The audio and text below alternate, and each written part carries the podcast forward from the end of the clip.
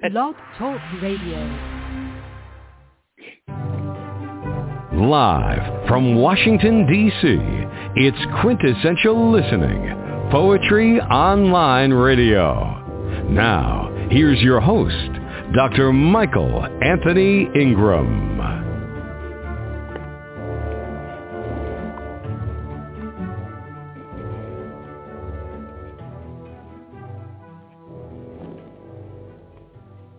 Good evening, everyone. This is Michael Anthony Ingram. Welcome to the program. My very, very special guest tonight is Susan Abbott. Welcome, Susan. Well, thank you, Michael. I'm very, very excited to be here. Well, thank you. I am so glad you're with me tonight. I'm really, really glad. Let's begin this journey, okay? Mm-hmm. All right. Yes. To you, what is poetry? Oh, my gosh. Poetry is so many things. That's a big question. But I think poetry is a place to explore truth, and to potentiate language, to give it more power than, say, the pedestrian way of telling a story. It's a more engaged way for me. It gives me opportunity to rhyme. It gives me opportunity to use a meter and almost song, if you will. So it's potentiated language is what it is to me. That is such a beautiful statement, potentiated language. You stated it's exploring truth. Tell me just a little bit more about exploring truth. Well, I think it gives me an opportunity to go deeper into something. When I read some of the poems, I've been living in Joshua Tree in the Mojave Desert for a number of years, and recently this summer moved back to the coast in Long Beach. And, being in the desert has its own ethic, if you will. It has its own aesthetic. It has its own own life, and it's different. And so sitting down to think about that and bring some of the things about what that experience is, the truth of it for me. Poetry gives me the opportunity to do that. Now, why did you choose? You are the villanelle queen. Why did you choose villanelles as a form to use? I'm really fascinated by that. Well, I think the villanelle queen is pretty premature, but I haven't. Because I've only been doing this since March, and it was kind of a challenge. The National Poetry Month Poem a Day Challenge was coming up, and a couple of literary venues asked for villanelles, and I said, what the heck is a villanelle anyway? I mean, I'd heard the term, and what did it mean in terms of its structure? And so I looked it up, and I said, let me try this. And I read, some of the classic ones, like Elizabeth Bishop's one, The Art of Losing, I think is what it's called. And then, of course, Dylan Thomas's one, Do Not Go Gentle Into That Good Night. So I read those and got a feel for the form and the pattern. And then I thought it became almost a game, a cross between like Sudoku and a crossword puzzle, because you had, you had a form to fit and ways you could get certain words in. And it was just, to me, it was fun. Now, I told a friend I was doing this, and she said villanelles, when they had to write them in school, gave her a migraine. So I just okay, what's wrong with me? But it was a way for me to play, even with serious subjects, like some of my poems about grief and loss and death. And so, but it was a way to do it, and the repetition I found helped anchor. And I have a thought process that's all over the place, and I was kind of grateful to have a form that gave me, that gave me structure. That way, all right, so I could be specific and get certain lines down, and if I could get a good couplet, with something that's thick in the middle that could rhyme, I was doing good. And I was doing pretty good there, getting couplets for, you know, for the opening and the first and third lines that repeat. So mm-hmm. I just took off and made myself do it during the month of April. And when April was over, I kept doing it, though not every day. But and so it's just yeah. And so what I found was I have these, you know, these poems, these thoughts that go all over the place. So the villanelle form gave me a structure, and then after, you know, 90 days, I've got 90 poems that are all over the place. Oh, wow. Wow. You know. So, wow. Well, I stick by so what I said, trying to make a book. You're being the queen. Yes. Yeah. It will be a book of villanelles? Yeah, mostly. I'm going to come out with a short chapbook, probably the first of the year, and it's called The Everyday Holy of We, and it's, I'm also an artist, a painter and illustrator, and so it's a combination of my art with poems, and I'm excited about that because so it's got like, it's instead of, you know, Neruda had what, 20 love poems and a sonnet, and I'm going to have 20 villanelles and a sonnet. Oh, wow. So, well, yeah. Your artwork that I've seen is beautiful, beautiful. Well, you're extremely talented. Thank you. I wish that we could put some of it up to show in the airwaves. Yes. But please share a poem. I'm going to share a desert poem, and it's called... Pilgrim's Villanelle. Who comes to the desert walks on their knees, with heart dismantled and frayed,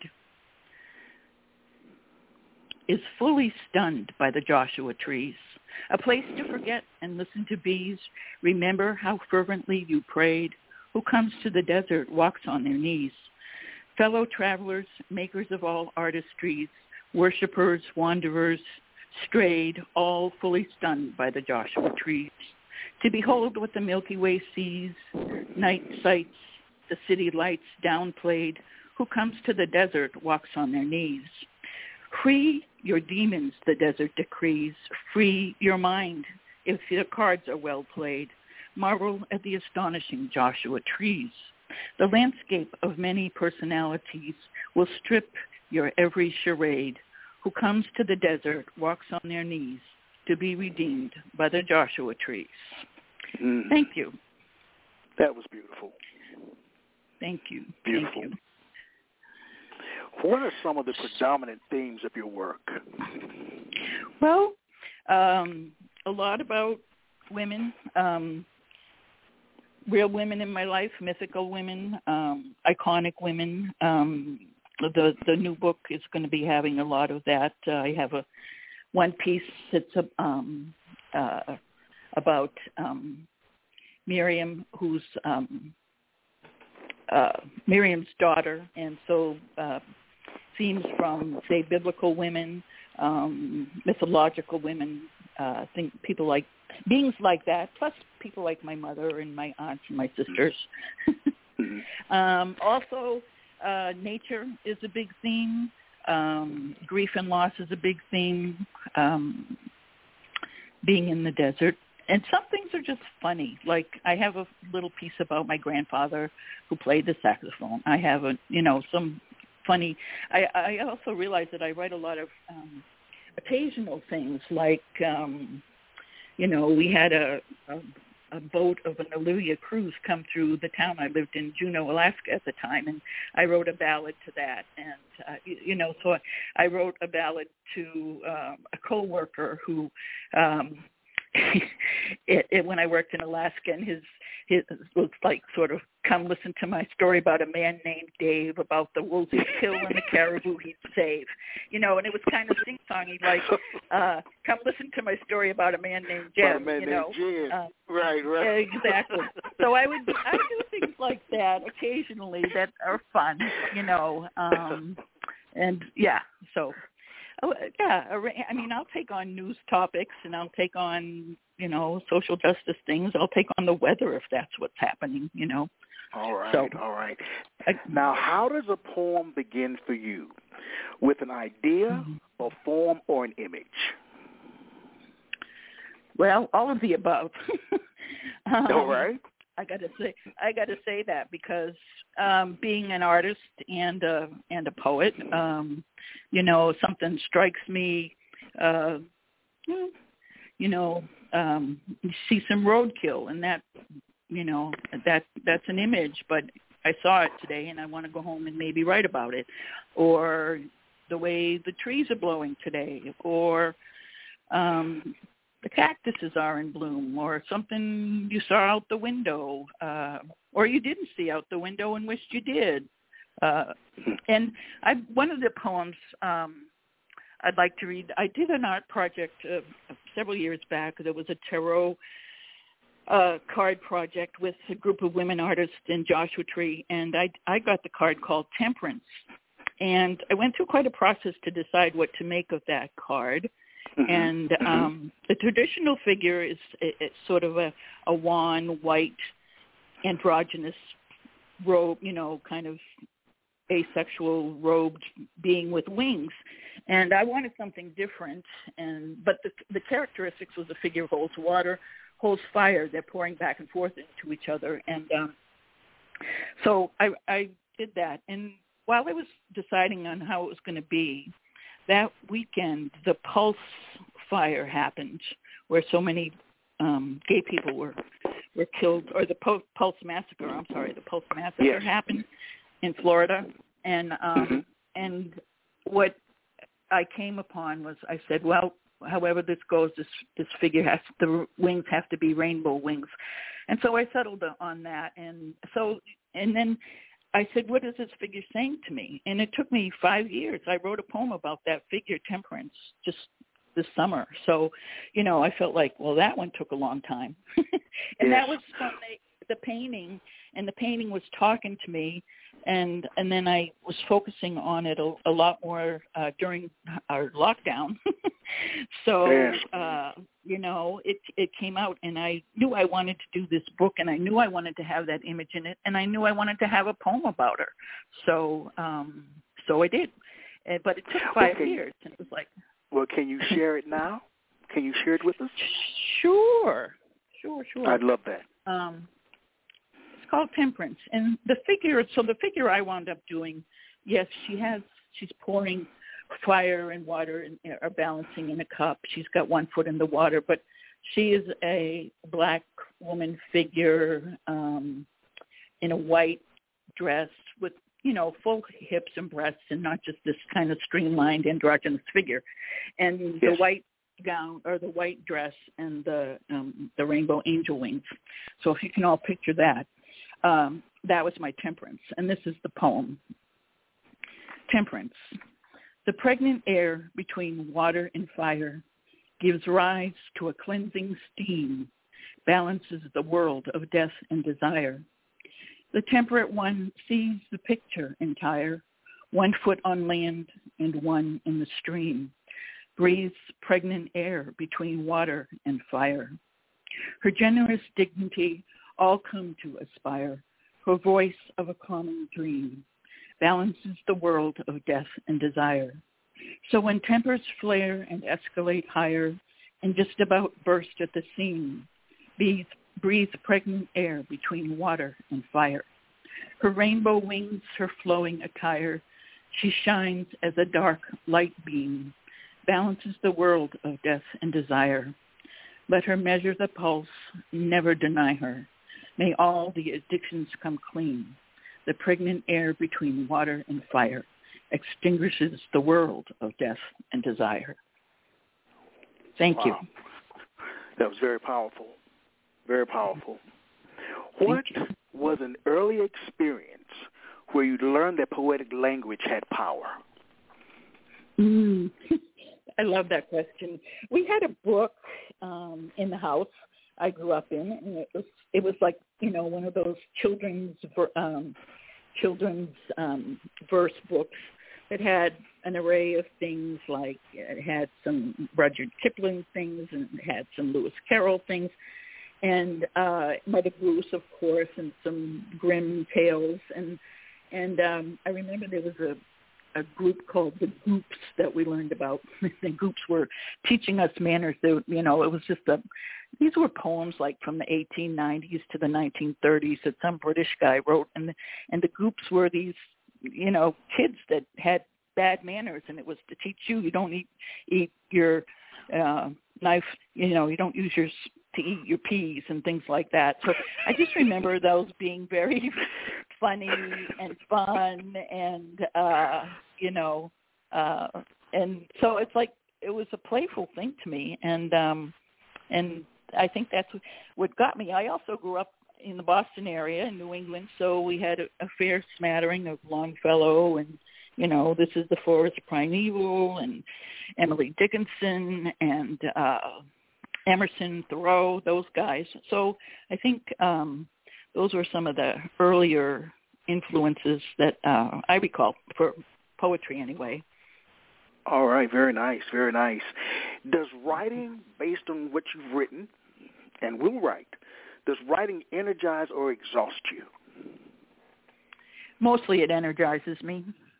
Tell me more. It exhilarates me. Well, just that I feel when I do something and it comes off well, it makes me happy. Mm-hmm. And most of the time I do, you know, so I'm pleased about, I mean, it's work. I'm not saying it isn't work, but at the same time, the end result has most of the time been worth it. And I come up with something that pleases me. And so what can we say? Self-stimulation here. All right. Please share another poem. I want to spend time with your poetry. Okay. This is another one in the female lineage. It's called She the Undoer of Knots.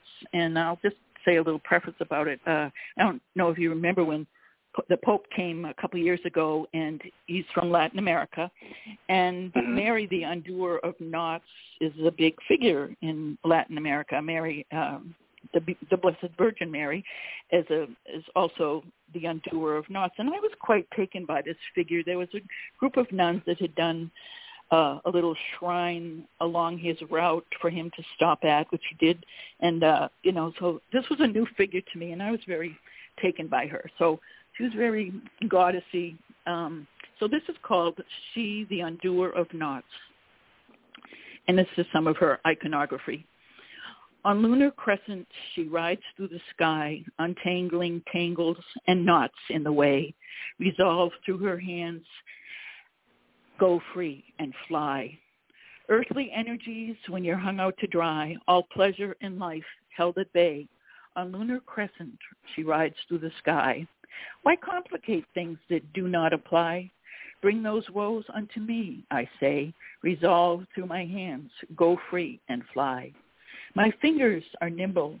Let me give this a try. Loosen the threads that knot up your day. On lunar crescent, I ride through the sky. Each cell is star stuff. My light burns high. My love, a resplendent display. Resolve through my hands, go free and fly. To undo your knots and let your eyes cry.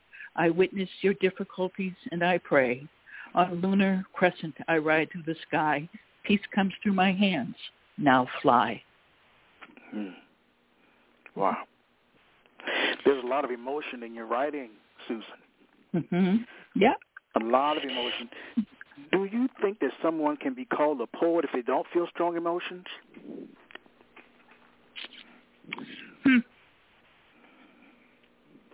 I think it would be hard to be a poet if you didn't have strong emotions. I mean, I think strong emotions are what lead you to put it on paper, you know, to put it to words, to try and grapple with the language. If you didn't feel that strongly about it, you wouldn't do it. So I guess I would say no. No. Well, let's take a brief break, and we'll be right back. Okay.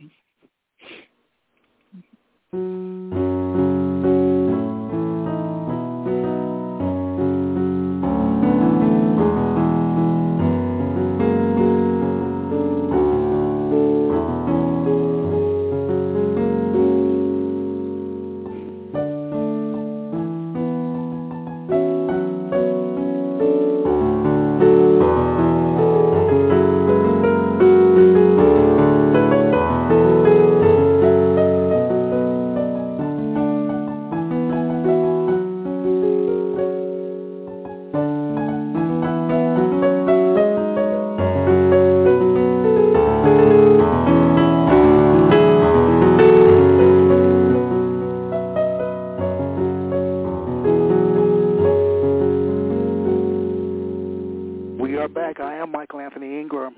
I'm here with the incredibly talented Susan Abbott. Please share another poem. Let's see.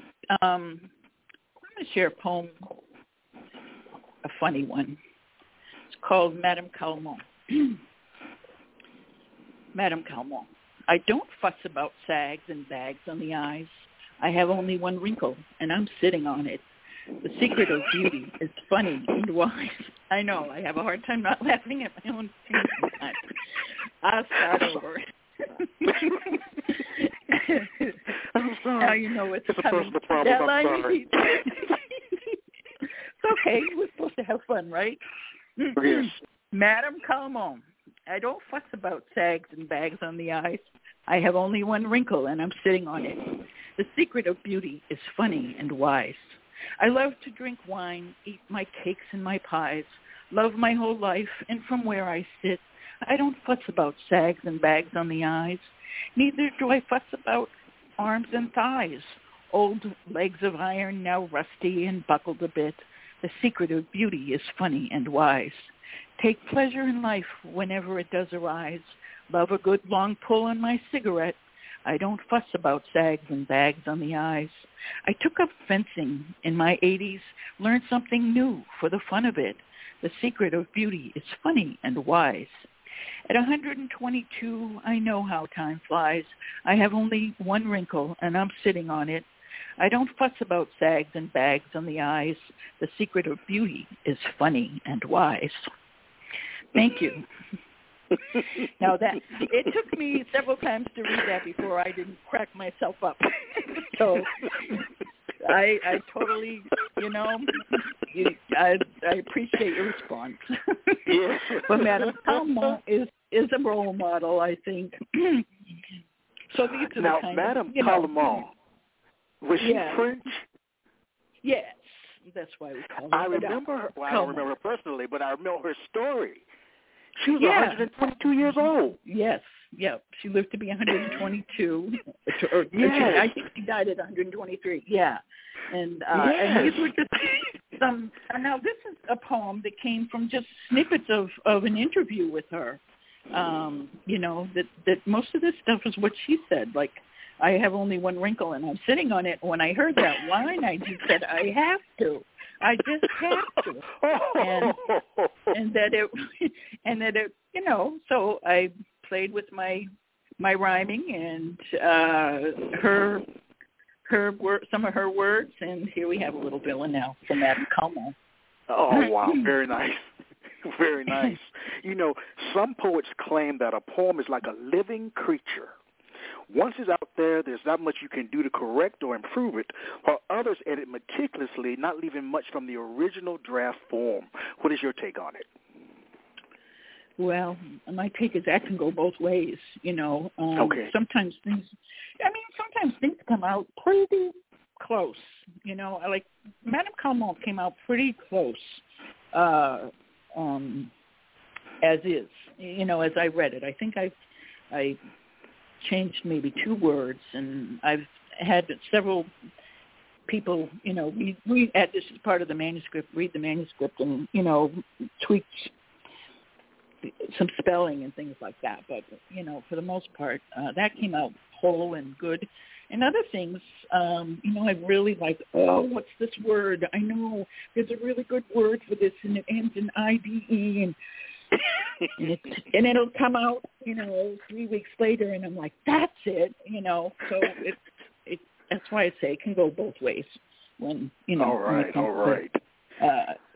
editing. Yeah. Okay. All great writers have great writing influences. Who are some of yours, and what makes them great in your eyes? Well, some of mine. I forgot to mention when you said childhood influences, the Bible, and particularly I want to say the Psalms, the Song of Songs, things like that. So whoever wrote those has my deep respect and admiration. And who else? I grew up in an era when people like Ginsberg and what's his name? Gary Snyder. When I first went to college, those were the poets that were being read. And in New England, of course, Anne Sexton was there, and I've admired her work. And, you know, who else? More recently, I want to say more recently, but it's been a 40-year journey, was the poet Muriel Rukeyser, who just embodies so much to me of being, you know, being queer and being political and being social justice and being funny sometimes and being serious and being challenging. I mean, she has some lines in there that have set me on almost, you know, a koan for my, since I heard of her, you know, and I was, so, and other things, I also came of age in the San Francisco Bay Area. My partner and I lived, you know, moved there in 76, and there was a big flourishing of lesbian culture. The poet Judy Gran is a big influence of mine, and Pat Parker, Audre Lorde, people like that.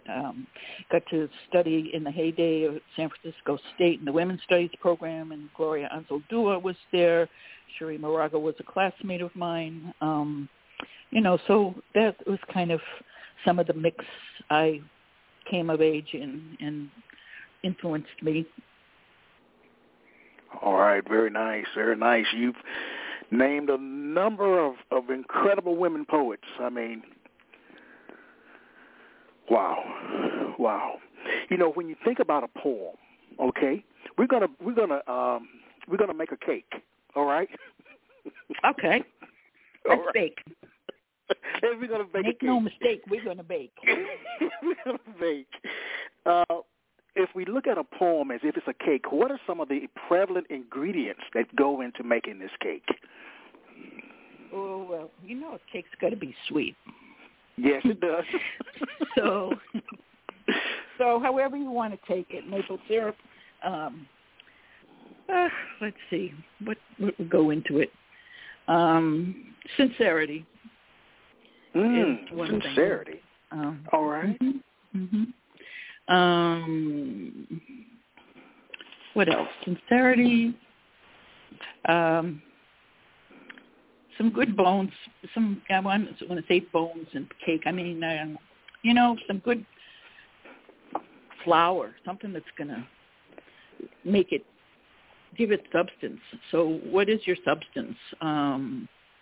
Is it a worthwhile thing? Like Madame Calmont.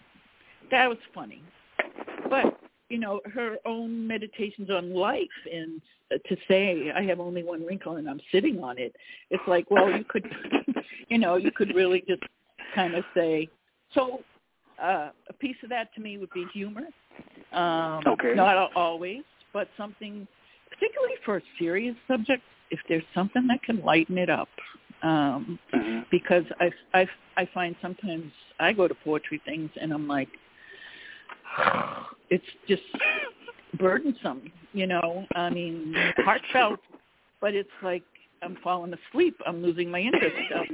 You know, so what are you doing to keep me interested, writer, poet, engaged? Yeah, exactly. And you know, sometimes the style of reading is, you know, they're looking down their nose the whole time, and there's no eye contact with the audience. There's no all that kind of thing.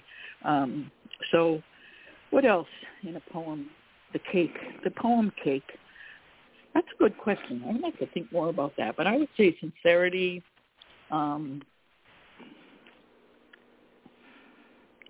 some passion about what it is you're doing. Yeah. You stop and notice some things that other people might not notice. I agree with that. I'm also going to throw in the title. The title. Oh, title is quintessentially important to me. Tell me about the title. That leads into my question. What role should the title play in a poem? It can make or break a poem, I think. I feel that same way about my art. I spend not a lot of time, but in the process of making something, a good title better come to me, or it's not getting published yet. Wow. So, because I think a good title adds to it. You know, a good title is a line in the poem. So it's not. I mean, with these villanelles, I was cranking them out, and I just said, I was not imaginative, particularly with the titles, I will admit. So I would say, oh, this is the Temperance villanelle. This is Madame Calmont's villanelle. This is, and I finally this is the Crone's villanelle, and this is the map villanelle. And I just dropped the word villanelle, and I said, this is the window. This is inquiry, And so, I just think that the poem the title makes or breaks it, and adds. All right. If you've got a good title, it adds a lot. I don't like seeing paintings called Untitled Number 1, Untitled Number 4. Be with it and give me a little more information. Well, yes. That's how I feel. Yes. That's my take. Yeah. Please share another poem. Let's see. Now, this is, okay. So talk about titles and lack of imagination. I called it Yes, Villanelle, but I've got it just down to yes. Yes. Okay. And all those days your eyes said yes, sure of hand and heart and mind. Never did I question, never did I guess. We took to the road headed northwest, not knowing what we might find. And all those days your eyes said yes. And all those nights held close to your breast with limbs and dreams entwined. Never did I question, never did I guess. Assuredly, when it came time to undress, the world and its planets fully aligned. And all those days, your eyes said yes. So many times when life was a mess and the joy of our home undermined, never did I question, never did I guess. The road we took, it was traveled less, for we were two of a different kind. For all those days, your eyes said yes. Never did I question. Never did I guess. Thank you. Your work is exquisite, Susan. Thank you. Thank you, Michael. Appreciate that. I really, really mean that. They say that to see the world with complete honesty, one should look to comedians, artists, and poets. What do you think emerges naturally from your work? What emerges from you? Humor. Humor comes naturally. Also, I think I have dealing with grief and loss has been an ongoing thing, and more recently, in the last, 4 or 5 years especially. My partner of 44 years got sick and passed away 3 years ago. Oh. And the last 2 years, of her life was a lot in caregiving. And I had been a hospice chaplain a decade before that. So I think my own dealings with illness, I'm a cancer survivor and doing good. But when you have the C word tossed your way, it kind of makes you look at your mortality a lot differently than when it's not tossed your way. So, I also deal with a chronic illness of Crohn's disease. And so, that little big death guy is on my shoulder all the time, and I'm very aware of it. So it comes into my work. Mm. Who are you as a result of your work? Do you live your life as if it's a poem? That's my question. Do you live your life as if it's a poem? Well, I think the poem in terms of a poem like Chop Wood, Carry Water, a very practical, practical and dreamy. I don't know. It's like a mix of these things. I feel like, as a Whitman said, do I contradict myself? Well, then I contradict myself. And so I have all of that, I think, of the poet and the pedestrian are not separate. You know, all poets have several words that come up over and over and over again in their work, words that they just can't help but use. What are three of your absolute favorite words to use in your work? My absolute favorite. You know, I was noticing, well, putting a manuscript together, you begin to notice these kinds of things. Okay. And so I have a lot of wings and flying in my poems. So air element, sky element is there quite a bit. And let's see, what else? Things about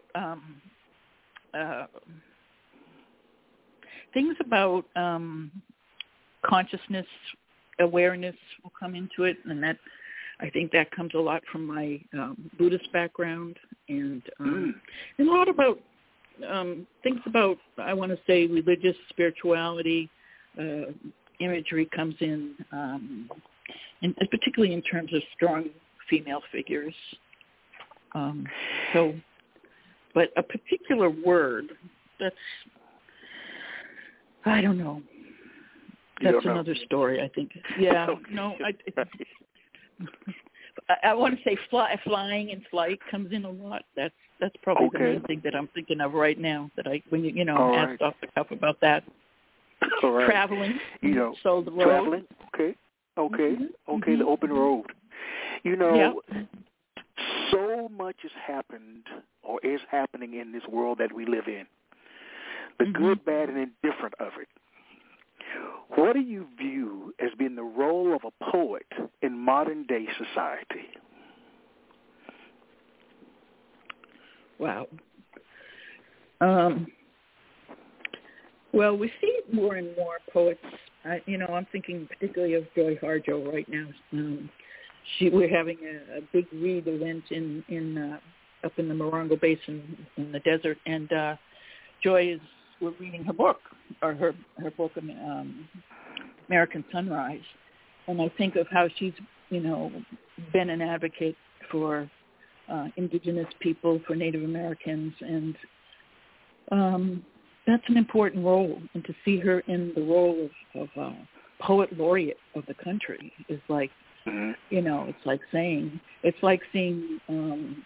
Deb Haaland as Secretary of Interior. And so it's. I think for the poets that are moving and shaking in those directions and going in sort of the depth of their personal life. I mean, Joy Harjo plays saxophone, that's so cool. Does she? But she, I didn't know that. Yeah. She plays jazz. She's a jazz musician and has a band. Oh, wow. So she puts her music out and. And she's going around, talking about murdered and missing indigenous women and reparations and what happened at the residential schools and all that, So it's like she's coming into this moment that I think that at least in Canada and the U.S. that we're having to reckon with. And using the platform as Poet Laureate to do something with that. And we're seeing more of that, like somebody like Amanda Gorman, can powerfully persuade and be a flashpoint of change and what we can arise to and better ourselves. So, and inspire. I feel inspired by some of the poets that I'm seeing these days, and I want to continue, more than say I'm inspired by, I don't know, the bankers. I'm not trucking with a lot of bankers, so I wouldn't tell you, but in terms of inspiration, that's my, I look to poets for that. And that's a huge role, and that's an important role. Yes, you inspire me. I've got a smile on my face just talking to you, and I want you to share another poem. Let's see.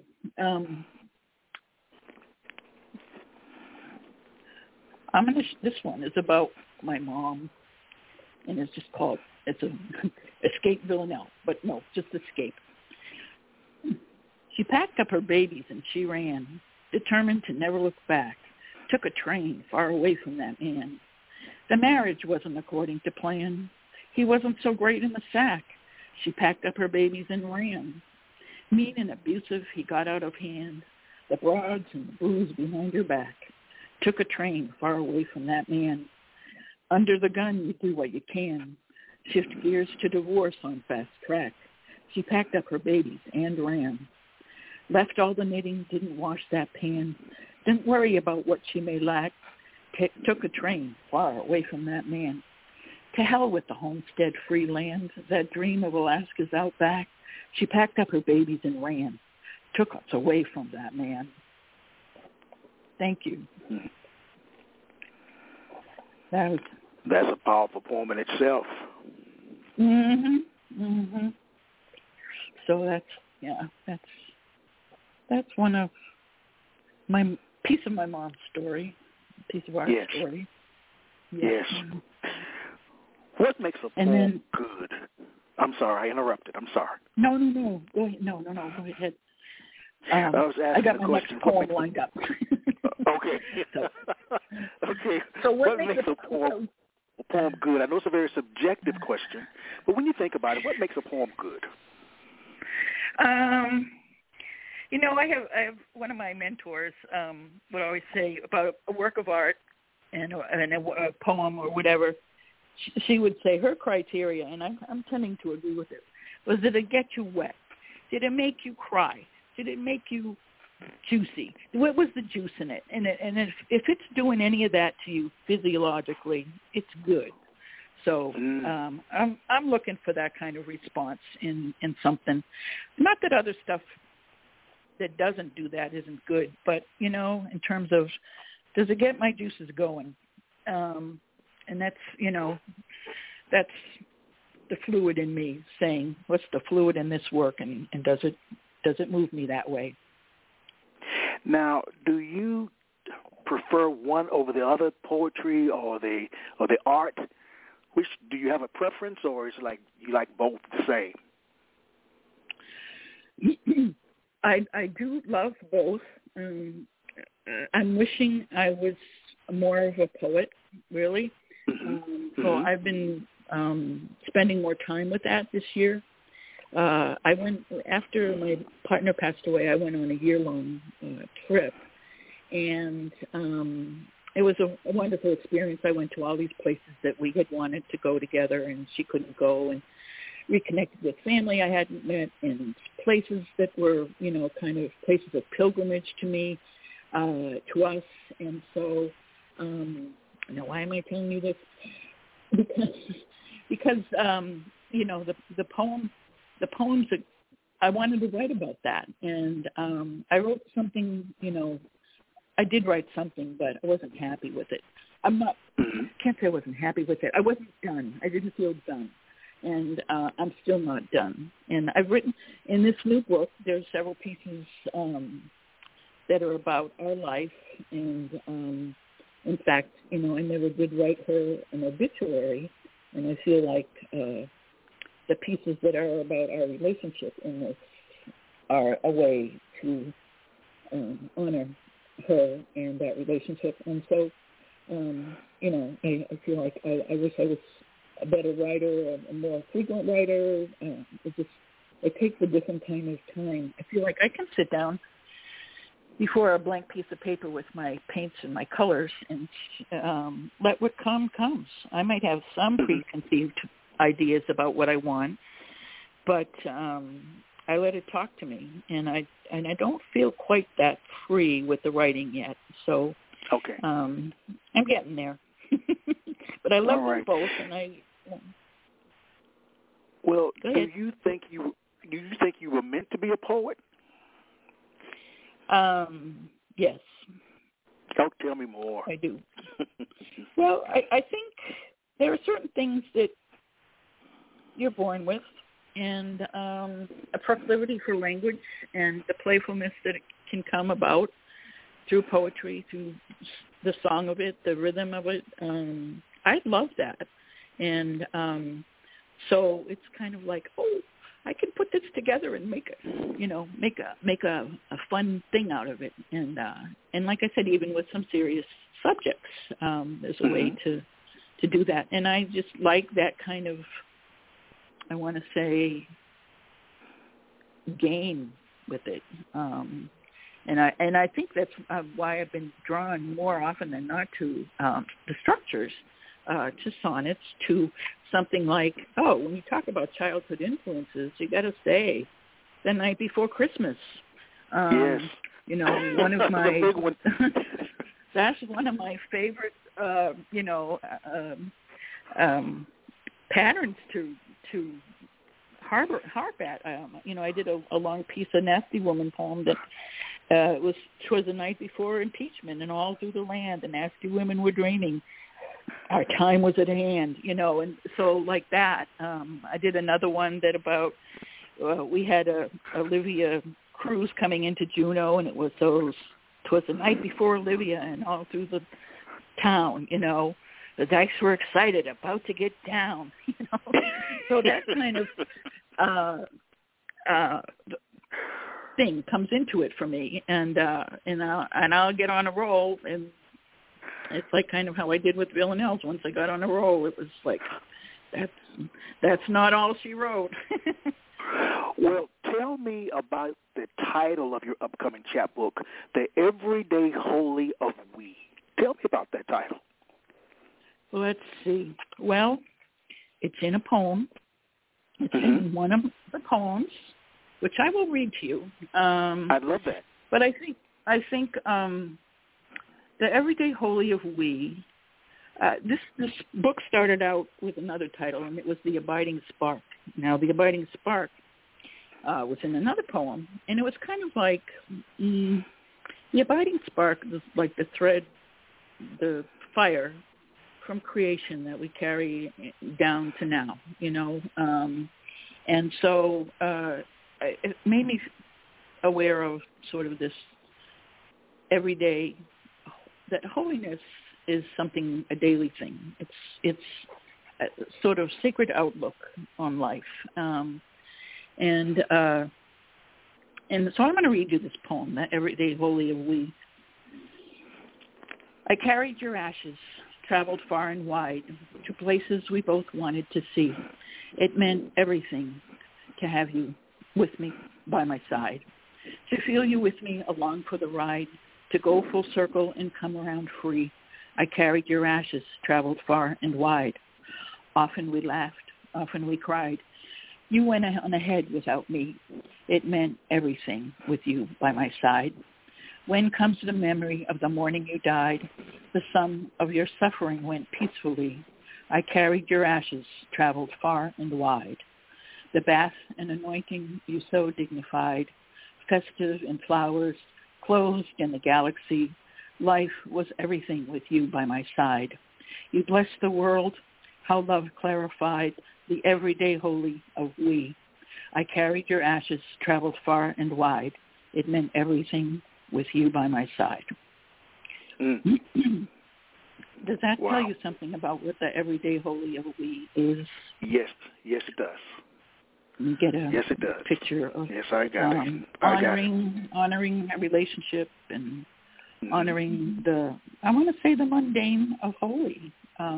It's not something to be set aside, and I say that the idea of the holy is that it's what also whole, W-H-O-L-E, our wholeness. Yes.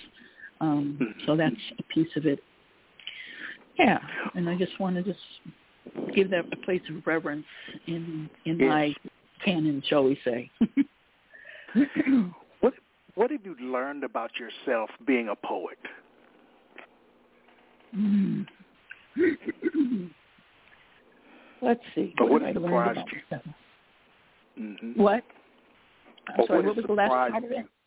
What has surprised you the most about being a poet? Either one of those will work. I think something that surprises me is how much we're able to touch other people through poetry. And in some ways that I wouldn't be able to in an ordinary conversation. It's in a way, it's like teaching. You don't know sometimes how it fans out and influences people or touches people and maybe makes them think more deeply about something similar in their lives or something different in their lives. So the reach of it surprises me, you know, when somebody comes up and says, oh, you know, I did this because of that. And it's like, really? So that surprises me. Also, I surprise myself some, like this whole Villanelle thing is a surprise.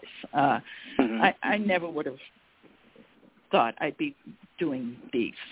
And there's a part of me that says, these are silly, and there's another part of me that says, oh, wow, you know, you touched something in yourself here that you want to share with people. So you just hope that that the sharing opens up something for other people as well.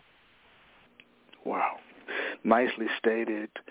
You know, writers and poets write for a myriad of reasons, and you may have already answered this, but I'll go over it one more time. Right. Some write primarily to speak a message to their audience. Others write because to stay silent is not an option. Why do you write, Sue? Right. I think staying silent is not an option. And I must say I'm very good at silence. Okay. I mean, I say that in terms of time spent meditating, you know, in retreat. One of the poems of this series is called Hermitage. And when Dee Dee and I moved to the desert, we lived 15 miles out of town, pretty remotely. And, you know, so we had this hermitage kind of experience for a couple of years. And even, you know, it being in lockdown, it's like, well, that's kind of a hermitage experience. And I was living, you know, I'm living alone, and so it's the silence is, I can do that, but there is this thing where I need to express, and I want to share it, and I think I'm you know, there's a lot of me that's a natural teacher, and so this is a way to do that, you know, so. Just share life and not be silent about it. And there's a lot of crap going on in the world, as you know. There's, you know, a lot of, sometimes I take up topical things in my art and in my poems of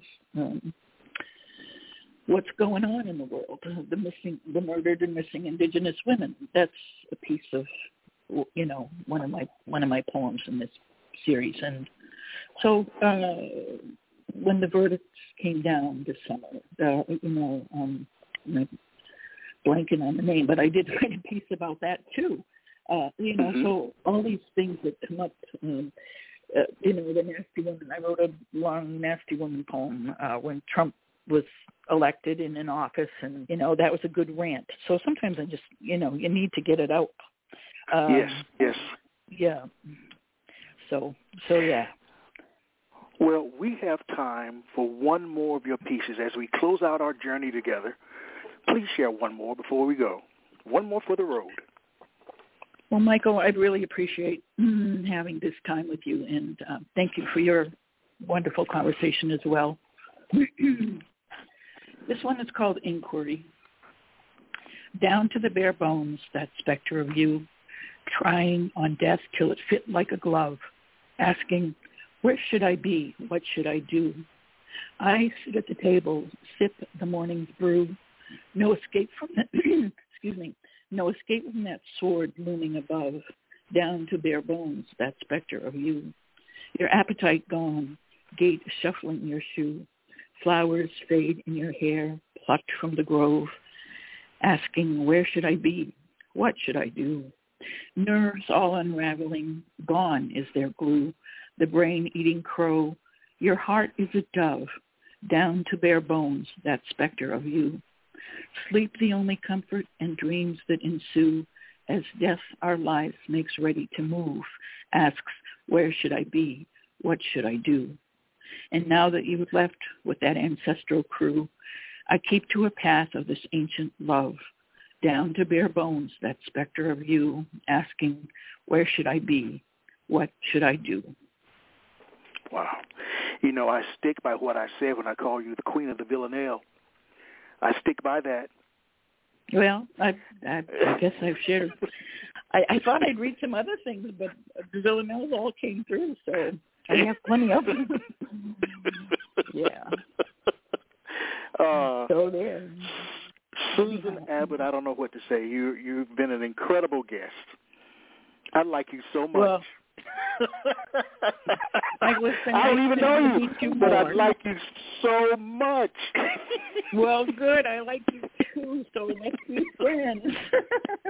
It's true. We're friends now. Yeah.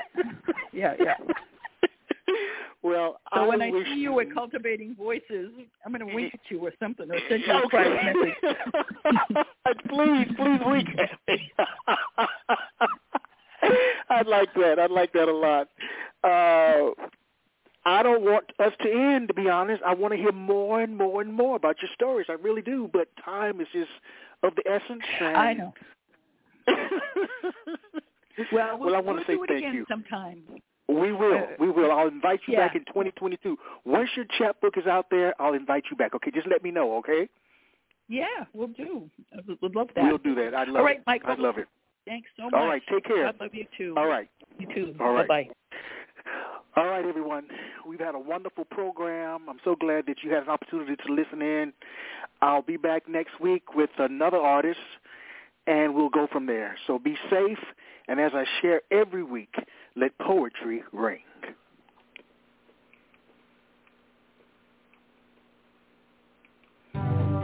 You have just listened to the Quintessential Listening Poetry Online Radio Podcast with your host, Dr. Michael Anthony Ingram. Subscribe to our podcast on iTunes, Spotify, or Stitcher. And make sure to catch our next episode.